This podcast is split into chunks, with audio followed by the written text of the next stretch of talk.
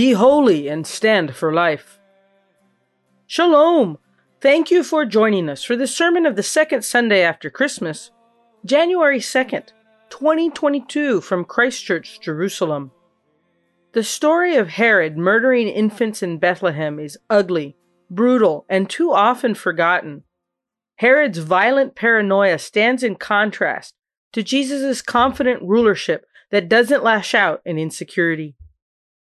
We continue to live with the slaughter of the innocents, says Reverend David Pileggi, through abortion, euthanasia, war, poverty, and genocide. Our culture is soaked in violence as it selfishly and idolatrously chooses convenience over life.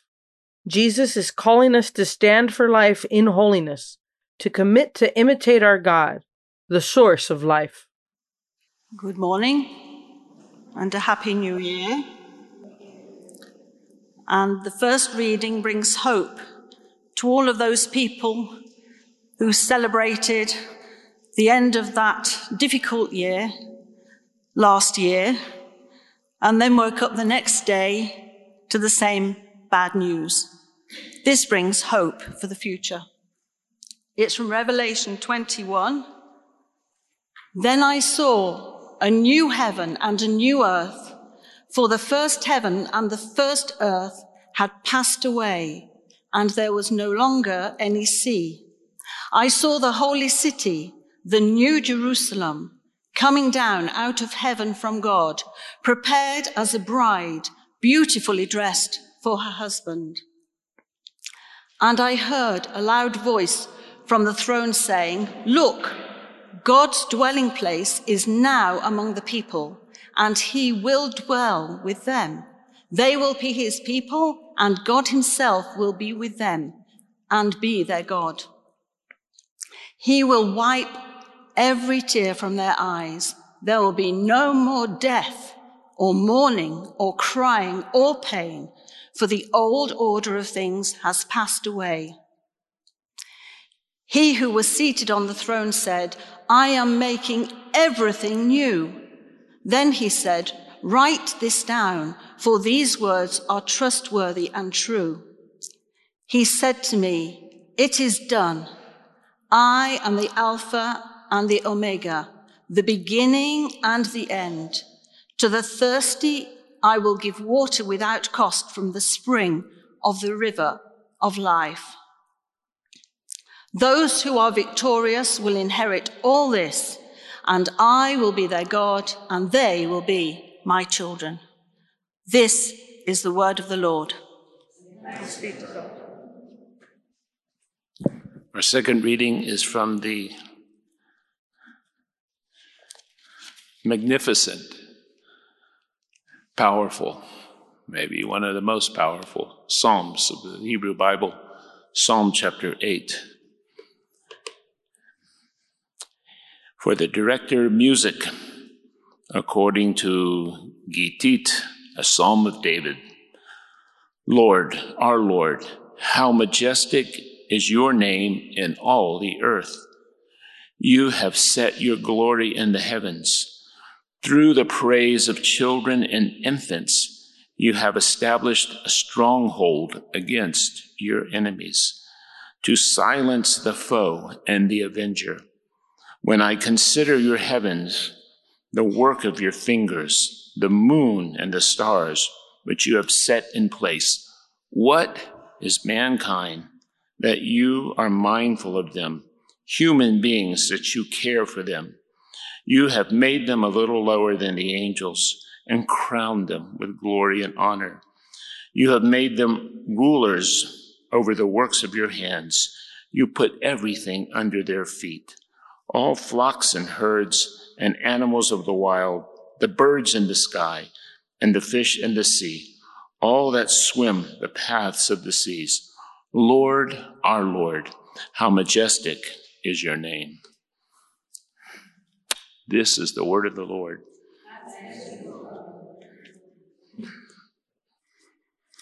Let us stand for the reading of the gospel.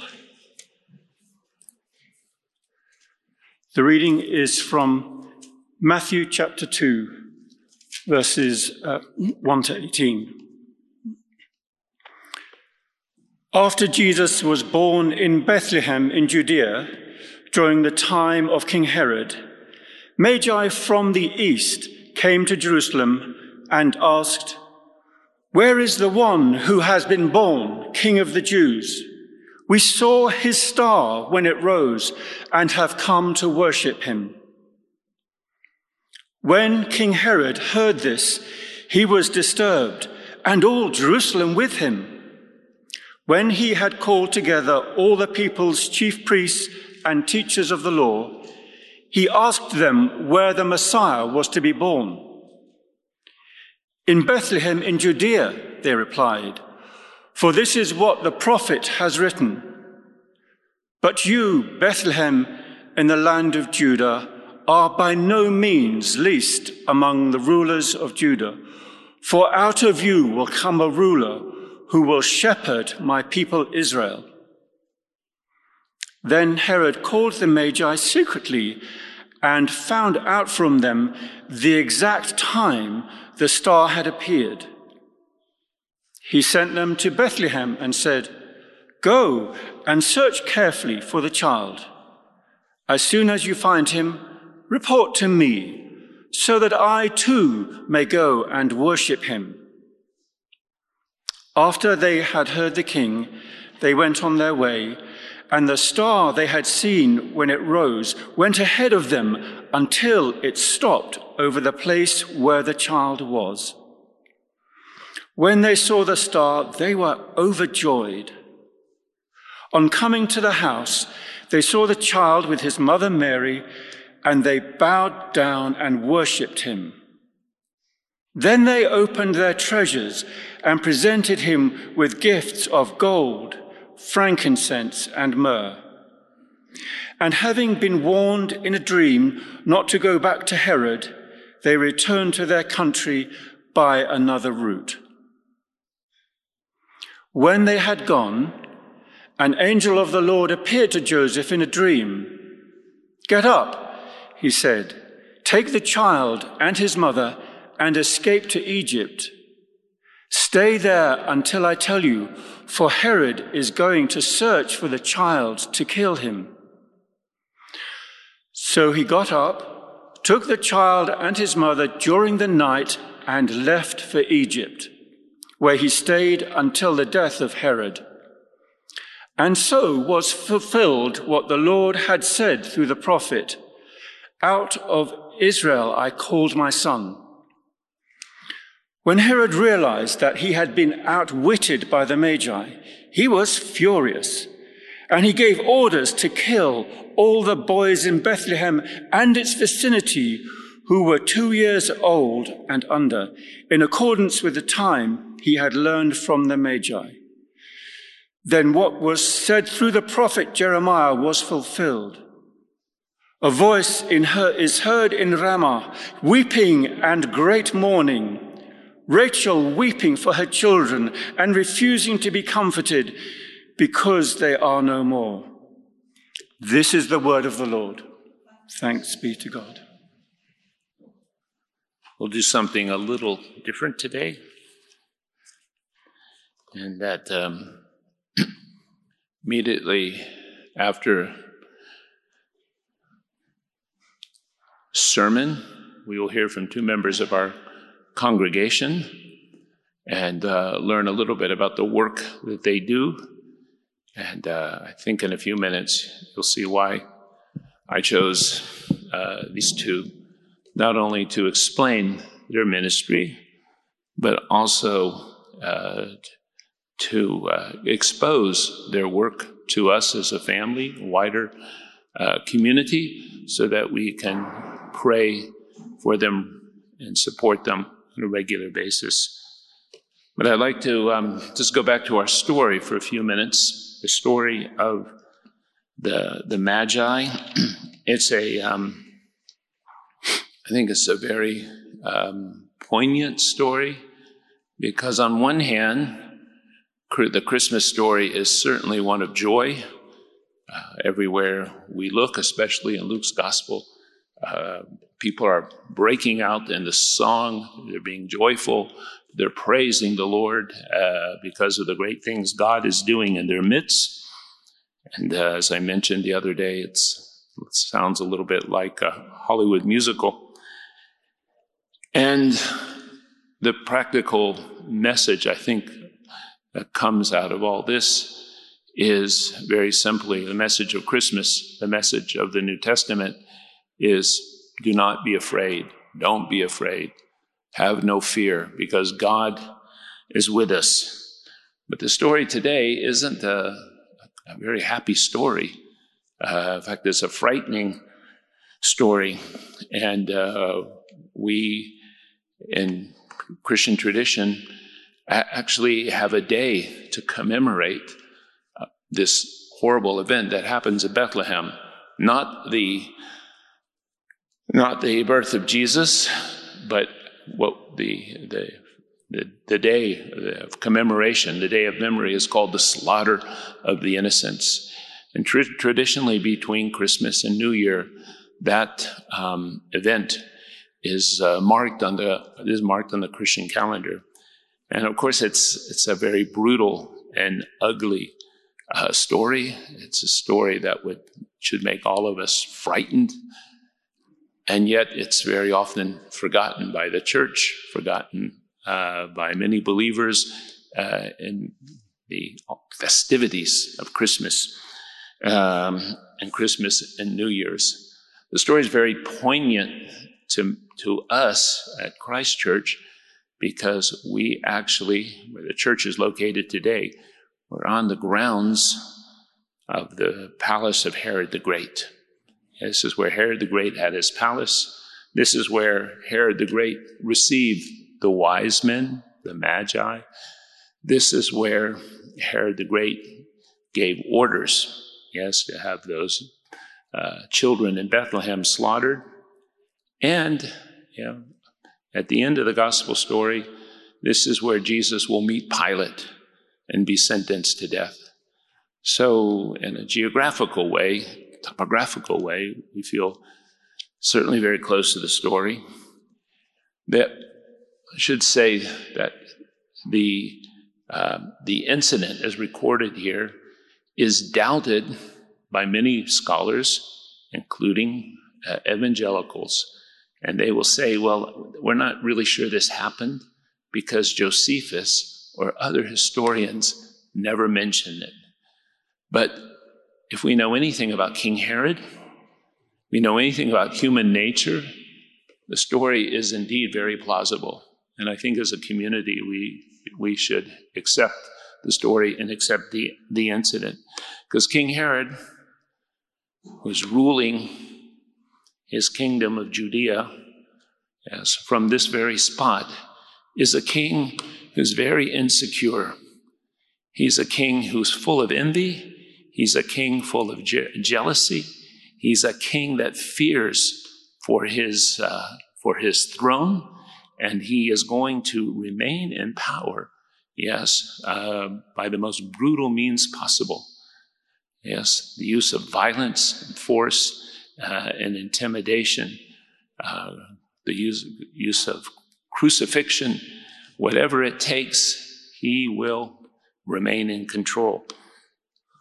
And so, um, King Herod and uh, his character, or his, you might say, his paranoia, is certainly something that uh, looms large in this story.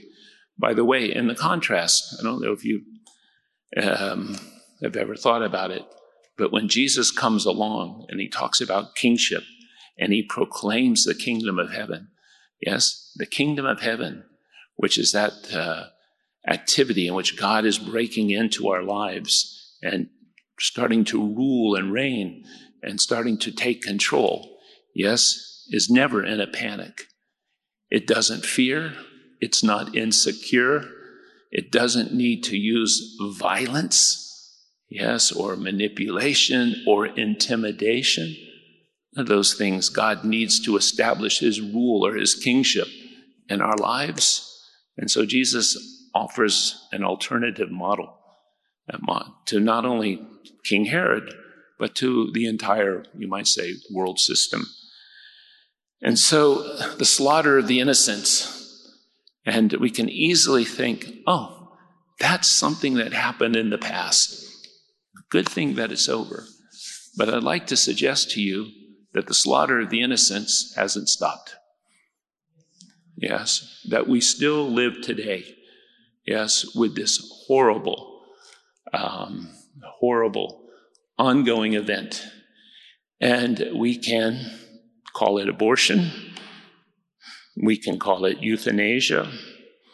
We can call it war. And I'm not suggesting pacifism, or, uh, but you know, the way that uh, the nations of the world so easily go to war, uh, there's something incredibly wrong about that. We could call it poverty. We can't protest abortion and be unconcerned, yes, about how a child grows up. Yes, we can't save a life or uh, save an unborn child and then consign that child to drug addiction or to utter poverty or to a lack of education. Could be refugees, could be the way that we poison, almost in a way, poison ourselves, yes, with the um, food we eat. The slaughter is continuing the death or the killing is continuing. And we do live in a world of death. Yes, all we have to do is, you know, sometimes we feel far away from this. We don't feel it's a problem. Turn on Netflix. Look at the culture. Look at the video games that people watch or the movies that uh, uh, titillate or stimulate people. Yes, we live in a culture that's soaked in violence soaked in violence. And I'd like to suggest to us that um, not only is there an ongoing slaughter of the innocents, there's a spiritual battle. And the spiritual battle from the very beginning of time until the end of time really centers around one thing it centers around life. It's a battle over life. Yes, life itself. And you may remember I don't think just to sketch a tiny bit of biblical history. Yes, that uh, God is the one who gives life. God is the one who creates life. Yes, the source of all life actually comes from God. Although human beings the, the, these days are not convinced of that. Um, and maybe that's a point we'll return to, uh, return to in a minute. I was um, struck by the reading in Revelation. And that reading in Revelation, which Maggie says is good news because we know the end of the story. And the, at the end of the story, death itself is, is defeated. And uh, we read a verse uh, in Revelation 21, I think it was verse 6, that comes to us from the Psalms. And in Psalm 36, it says, For with you, God is the fountain of life. In your light, we see light. Yes, that God is the source. God is the source of life. And can I remind you of this verse that we read in uh, 21? He said to me, It is done. I am the Alpha and the Omega, the beginning and the end. To the thirsty, I will give the water without, I will give water without cost from the spring of the water of life. Yes, and what hap- happens in the garden after God breathes life into dust and creates human beings? It's a, there's a battle. And the battle is between the chaos monster, who is a dragon, because what is a what is a snake with that walks? It's a dragon. Yes, and this chaos monster represents death and all that opposes God. And later we learn uh, in Jewish literature and even in the New Testament that the chaos monster is actually Satan himself. And Satan comes and tempts Eve, yes, and says, Eat from the tree of life. And of course, Eve disobeys. And uh, she eats not only because she's tempted by the devil, but because within, uh, within human beings, within ourselves, there's always something that's not satisfied. We're always looking for something better. And very often we can't be satisfied or can't be content, yes, with how the Lord makes us, yes, and what uh, He gives us, yeah, or what He, um, how He blesses us. Yes, again, some, there's got to be something. I'm missing something. Somebody's keeping the best from me. And so Eve eats and she falls into, we have Adam does the same. And what is the very next sin that we read about? Murder. Cain kills Abel. And it's a battle for life. Yes, you know, God says to the people of Israel before they come into the land of Israel, He says, I give you a choice. Choose life, choose death. No. What is it going to be? You choose. You choose. You can serve false gods or you can serve me. Right? And serving false gods always leads always leads to death. And not only is the God, I would suggest that God is the source of life, yes, but that God Himself is life. And that when we talk about God being holy, that we're actually talking about life. And uh, I don't, we don't have time this morning to do a complete Bible study, but throughout the Hebrew Bible, yes, the word holy, yes, the synonym, yes, another definition for holiness, for God's holiness, is life itself. Yes, or another, you might say, synonym for holiness would be um, would be obedience. The uh, synonym for um, for death, or the synonym for um, impurity, which is the opposite of holiness, would be false gods, disobedience, death. So, um, God says many times to the people of Israel, and it's repeated to us in the New Testament, He says, Be holy as I am holy. And I'm convinced that what it means to be holy is that we uh, commit ourselves, yes, to imitate God, to imitate his attributes of mercy and love and forgiveness, etc. And, yes, it's our goal to please him. And but who are we pleasing? We're pleasing really the source, the source of life. And therefore, I would like to suggest that what it means to be holy and what it means to live, yes, and the dignity that God made us, because that's what we find in Psalm 8, or to be worthy of that dignity, is in every place and at every time to stand for life. To stand, to stand for life. And that um, life might be physical life. We can talk about abortion or euthanasia. We can talk about genocide. More people have died at the hands of wicked governments and political systems than, uh, than any other any other natural cause. As one government after another has wanted to impose its will or its force, uh, impose its ideology or its way on people, and those who don't go along end up getting killed. Or there's one ethnic group fighting another ethnic group, or sadly, one religious group, yes, killing another religious group. And literally, tens of millions of people have died like this since the year 1900, whether it's with the Nazis or the communists or the Cambodians or in the Congo or in Armenia. Yes. In the Balkans,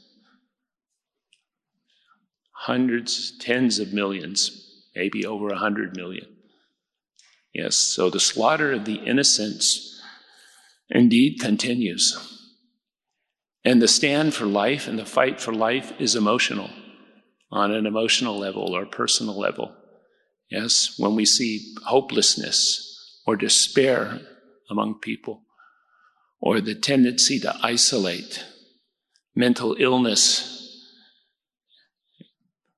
This is also a, a struggle, yes, between God and Satan, and a struggle within ourselves. And then there's spiritual life. Spiritual life, as we know, especially in John's gospel, spiritual life is eternal life. That's a being in relationship with God the Father through his Son, Jesus the Messiah. And uh, the enemy of spiritual life isn't doubt, okay? Isn't doubt. The enemy is sin. And so that too is that too is a battle.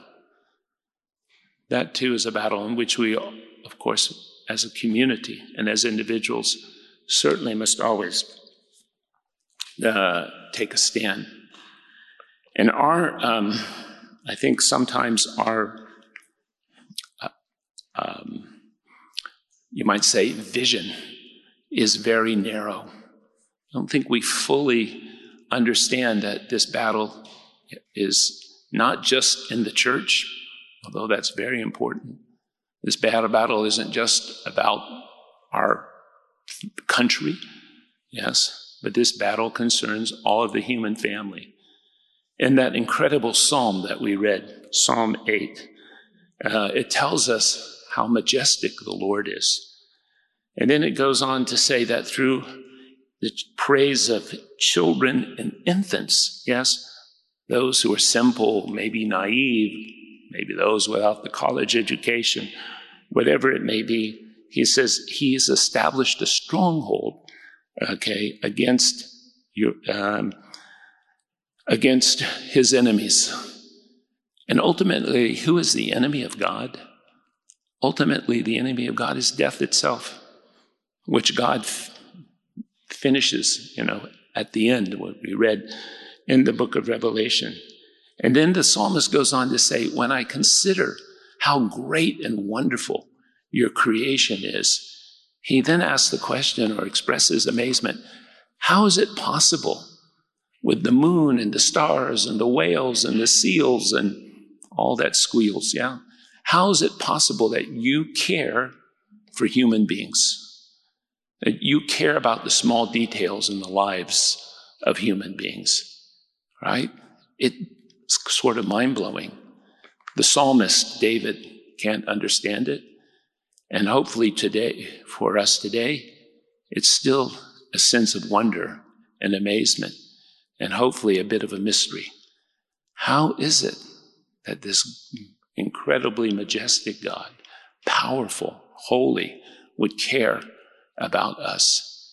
And then he goes on to say, Yes, you've made them, us, a little lower than the heavenly beings and crowned us with glory and honor. You made us rulers over the works of your hands, and you put everything under our feet. And so God has given us, you might say, mastery or control, responsibility for the creation. But unfortunately, yes, we've taken that as people and think because we can do it, we should do it because we can play God and end life sooner than we should, then we should do it. Or that when we can play God, yes, and abort babies who we see will or see have Down syndrome, we should do it. And while God gives us incredible dignity as human beings, and He cares for us, as we as human beings, you know, live by the law.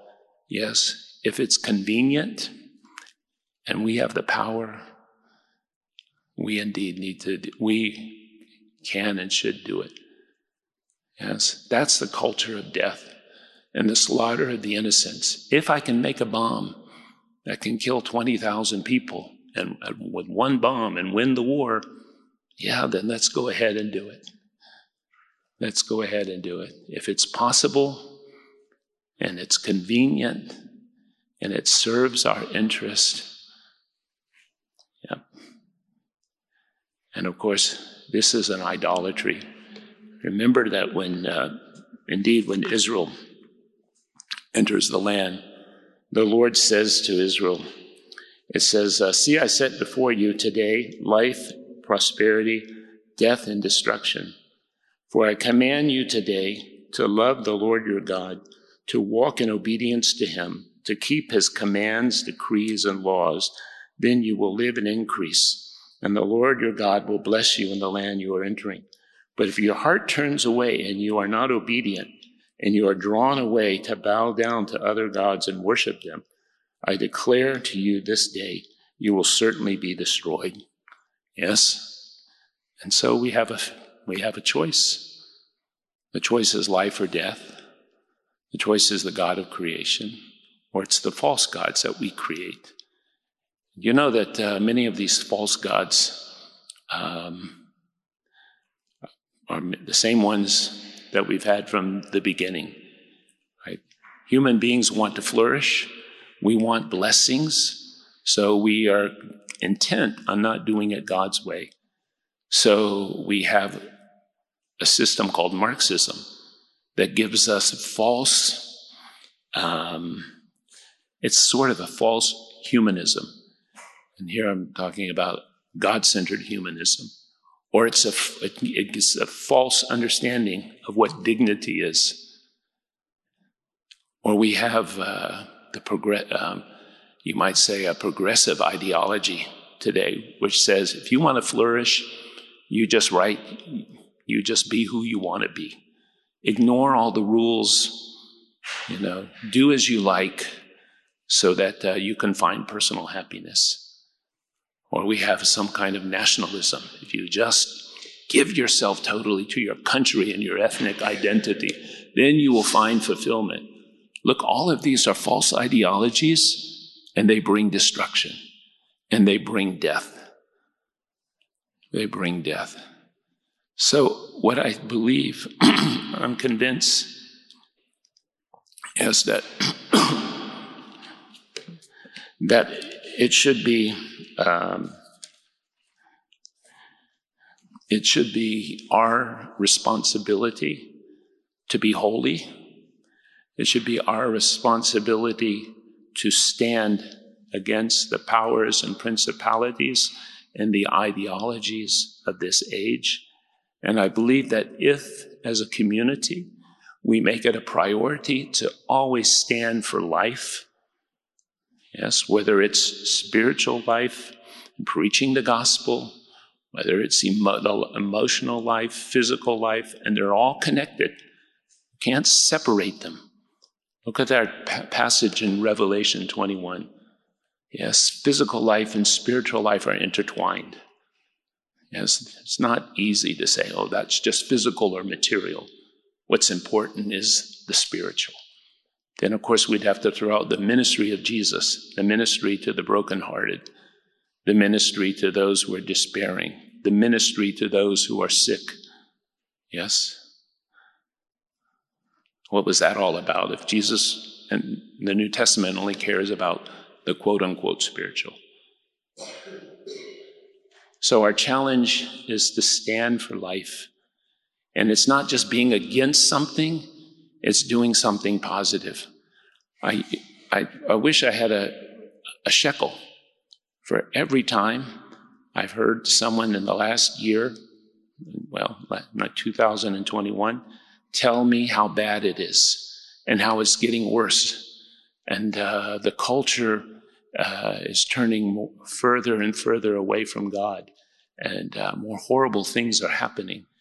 And uh, there is a sense of despair and pessimism. But I always ask such people, or generally ask such people, and if you've complained and I haven't asked you, I'm sorry, I haven't done my duty. But what are you going to do about it? What are you going to do about it?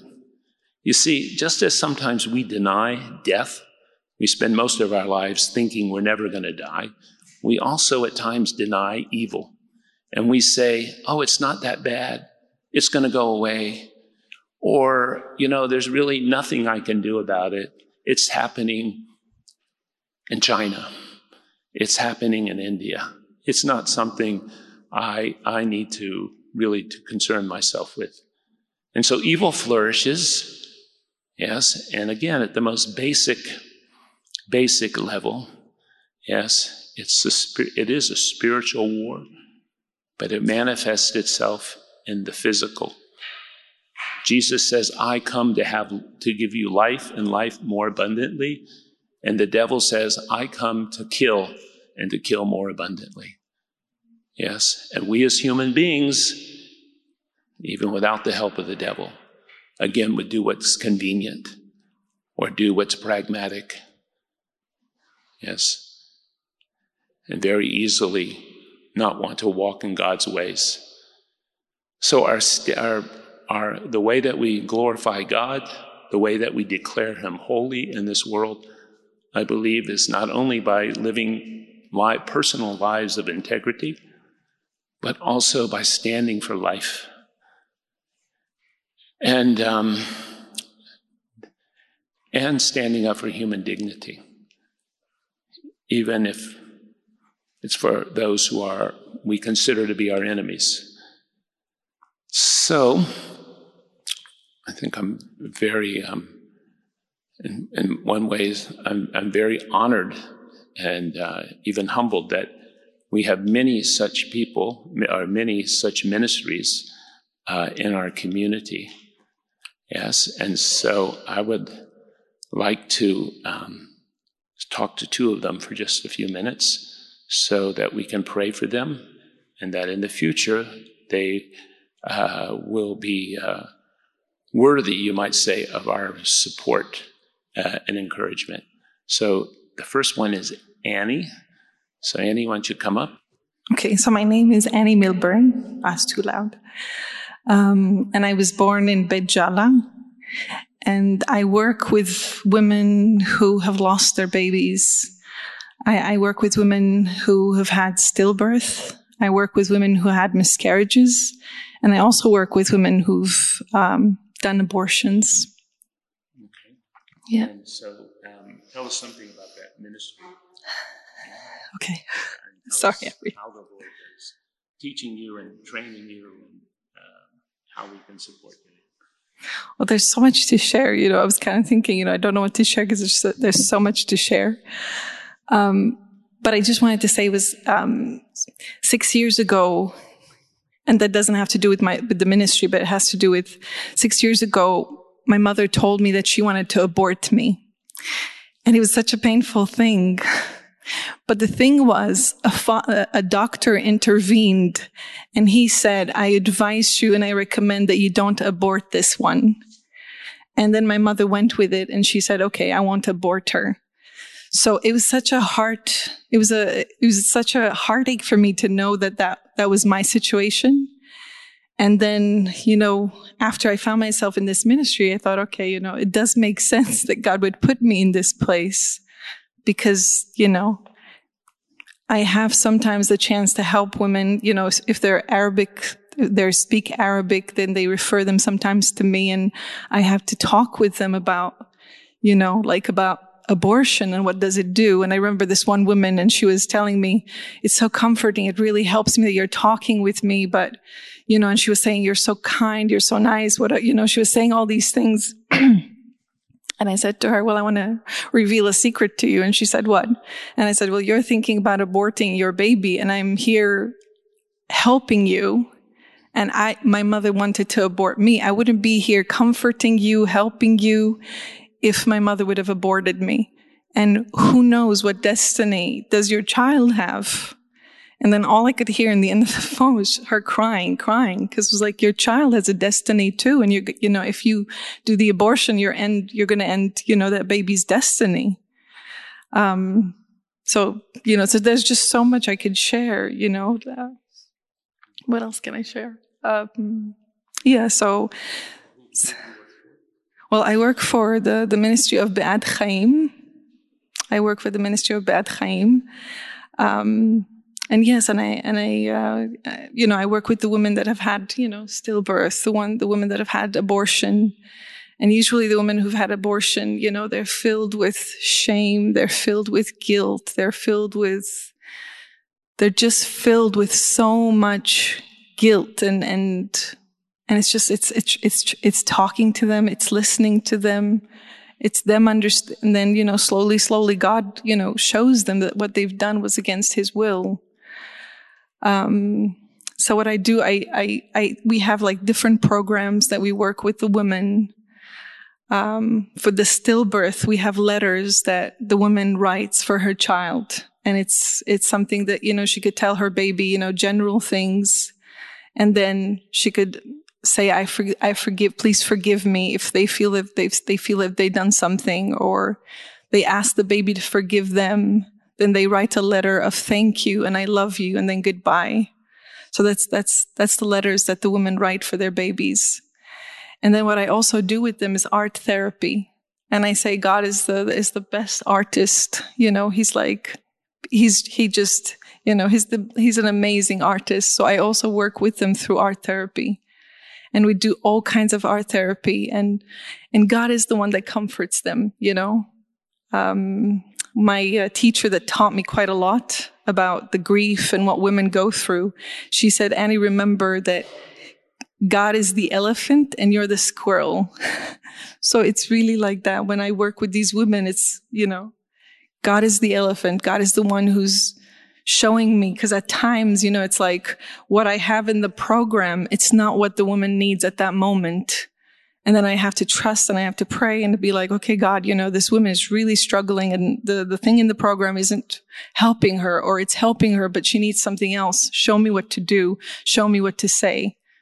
And at times, just at that moment, God just gives me something that really helps this woman, really, you know, really comforts that woman at that moment.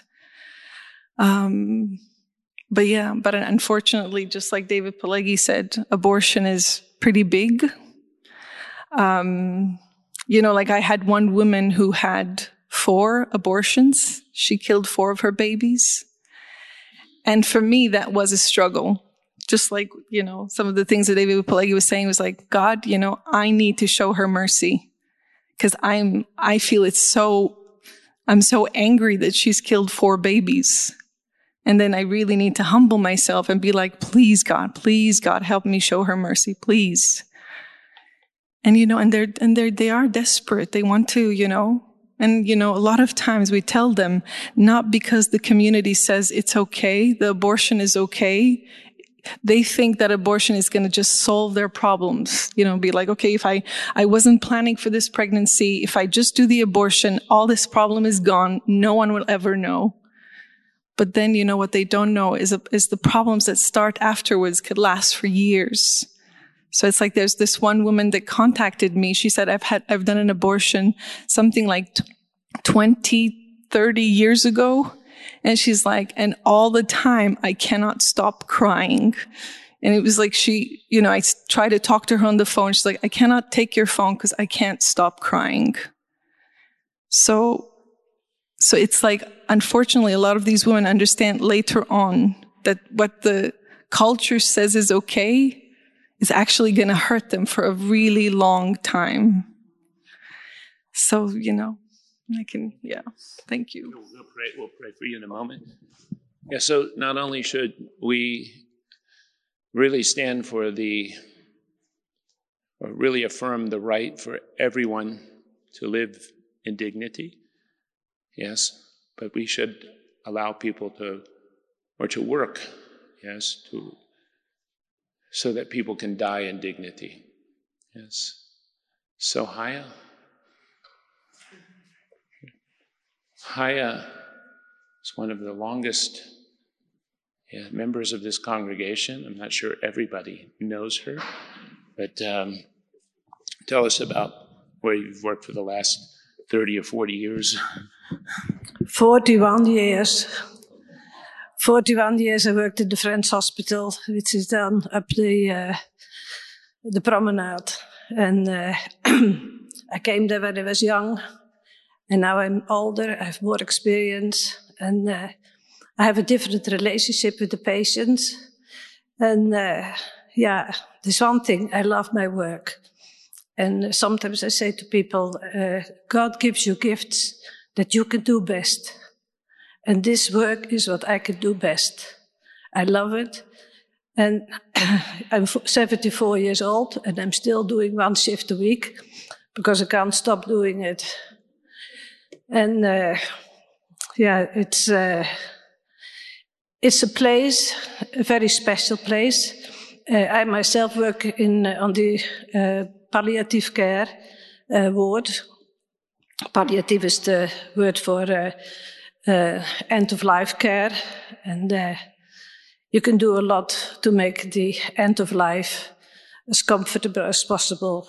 You can't do everything, but uh, there are good painkillers, and we give them.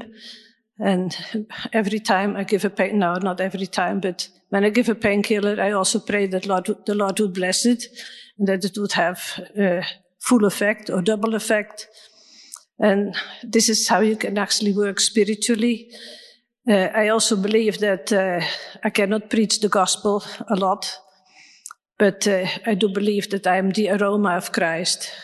That when I go around, they smell good. And for some people, I am the fragrance of life. And some people, I am the fragrance of death. And that is a spiritual battle. Um, yeah, what, what shall I say? I've got many experiences there. And uh, I had once, it just came to mind when I was sitting, a, a patient, she, she was actually breathing her last breath. And then the son said, uh, she was in her, well in her 80s, and the son said, uh, do something, do something. I said, what do you want me to do? He said, do resuscitation. I said, I cannot do that. I said, there is a way of life, there is a way of death. And I believe, and this is what I sometimes say to my patients, I say, uh, God has given you a number of years to live, a number of days, a number of hours, and you will live all those days and all those hours that He has planned for you. And not everybody becomes 90. And if you are in your 60s and you go, may the Lord bless you. And I also say sometimes to people, is your heart right to die? And it's just a simple question. And the answer isn't always very strong and obvious, but I think if you ask a question like this, it uh, can trigger somebody to actually think that they are going to die and they can come back with other questions. And uh, being older now, I feel I have uh, an, a deeper relationship with the patients, and uh, they think I've got white hair, so she must be wise, and so I act wise. And but it, oh yeah, and also yeah, there was another nice thing. We work with all sorts of staff, and Muslims, Christians, Arabs, Jews and uh, once uh, there was a, a Muslim uh, guy, he was uh, asked a question, how can you do this work? And he said, uh, I just look at the patient and I think this could be my father or this could be my mother. And I think that is a really very good attitude because that's the way you can work.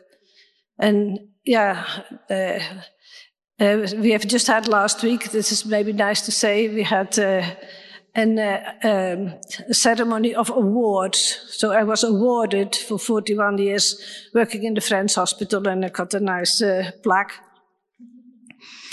But what struck me most was that from the, say, about 80 uh, people, staff, people of staff we have, there were 25 people that worked there for over 10 years. And uh, I think there were 20 people that worked there for more than 20 years.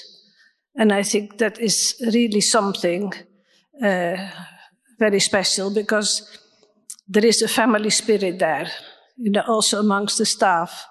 And I think this is how you can work uh, in this type of work. And uh, the yeah, the one thing I want to say that God gives you the competence to do it. You cannot do it in your own strength, but He gives you not only the gift to do it, but He gives you the joy to do it. And uh, yeah, even last Friday, I was working and there was this big man and he was sitting at the edge of his bed and he began to realize that he was actually deteriorating. His situation was going down. And uh, yeah, I think he's been a man always strong. I have no problems. I can do anything. And there he sat all week. And uh, yeah, what do you say?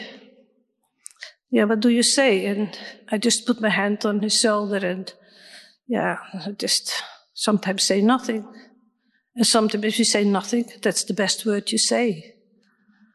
So uh, that is how I try to serve the Lord in that wonderful place. It has lots of problems, and if you're long enough, you see them all, but it's a good place.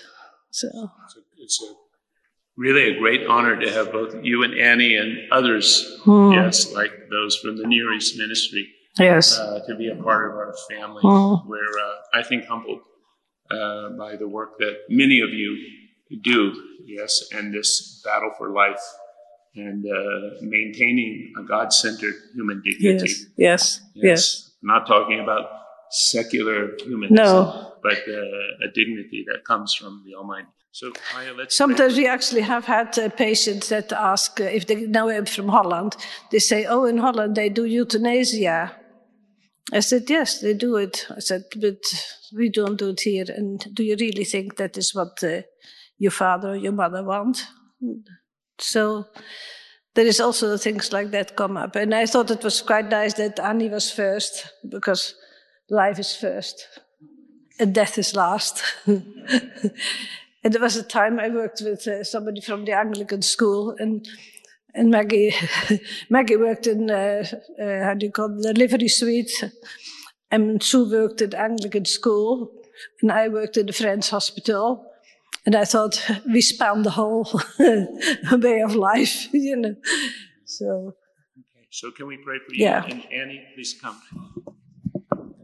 Just, um, it's, it is, uh, I think, in a way, rewarding to say that many years ago, a member of this congregation actually started uh, the Pregnancy Counseling Center, Be'ad Chaim, which means in Hebrew for the sake of life. And that was Allison Marchant and I'm sure she had help from, uh, I know she had help from Maggie uh, and from Haya. And uh, for many years, although not at the moment, uh, our Mercy Fund has been supportive of the, of the work of the French hospital. So let's pray. So, Father in heaven, we uh, do come to you, and Lord, we first and foremost uh, submit ourselves to you. And Lord, we say as, a, as individuals and even as a community, Lord, here we are, send us. Lord, here I am, send me. Give me guidance and direction in this fight of life against death so that uh, I may affirm life. I may stand for life, stand against death, and bring glory and honor to you. And Father, we also we think of Annie and Haya, Lord, who are on the front lines of this war. And we pray, Lord, that uh, you will strengthen them uh, and continually train their hands for battle, uh, and the battle in which they find themselves in. And we pray that both will have your wisdom. And we ask, Lord, that uh, wherever they go, whoever they speak to. Lord, we ask that uh, they will have the privilege of bringing your presence into the lives of many people. We ask that um, you would reveal yourself, Lord, even in the oper- even at the at times when they can't speak the name of Jesus. We pray, though, that uh, your uh, glory would be manifested through them. That uh, your compassion and patience and then mercy, Lord, will be evident, yes, in the words and actions of these women. Thank you that uh, they indeed are part of our community. And Lord, we pray that uh, we'll be able to continually bless them and encourage them in all that they do. Amen. Amen. Amen. Thank you for listening. If you've been blessed by this teaching, let us know by leaving a comment on our Facebook page, on SoundCloud, or by leaving a review in Apple Podcasts. You can offer practical support by giving a donation at christchurchjerusalem.org. Thank you, and blessings from the City of the King.